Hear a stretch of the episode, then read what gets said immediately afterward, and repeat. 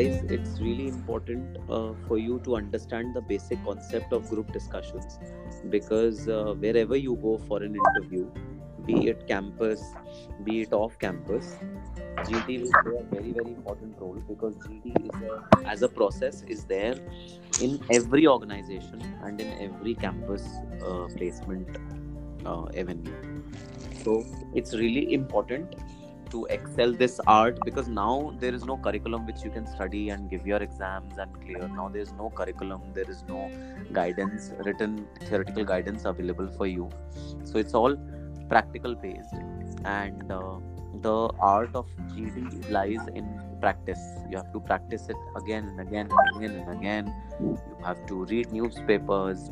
You have to go through current affairs. You should be able to communicate properly. All these things are accumulated to give you a good result in the GD. And mind you, GD is the first process. Uh, so your technical knowledge, your uh, ability to articulate practical uh, aspects of your knowledge income tax gst accounts will all go in vain if you are not able to clear your uh, uh, gd so that is the importance of gd so you have to be really aware about what gd is all about. What do uh, the organizers want you out of uh, the gd and how can you excel in gd um, uh, in in acquiring that particular job?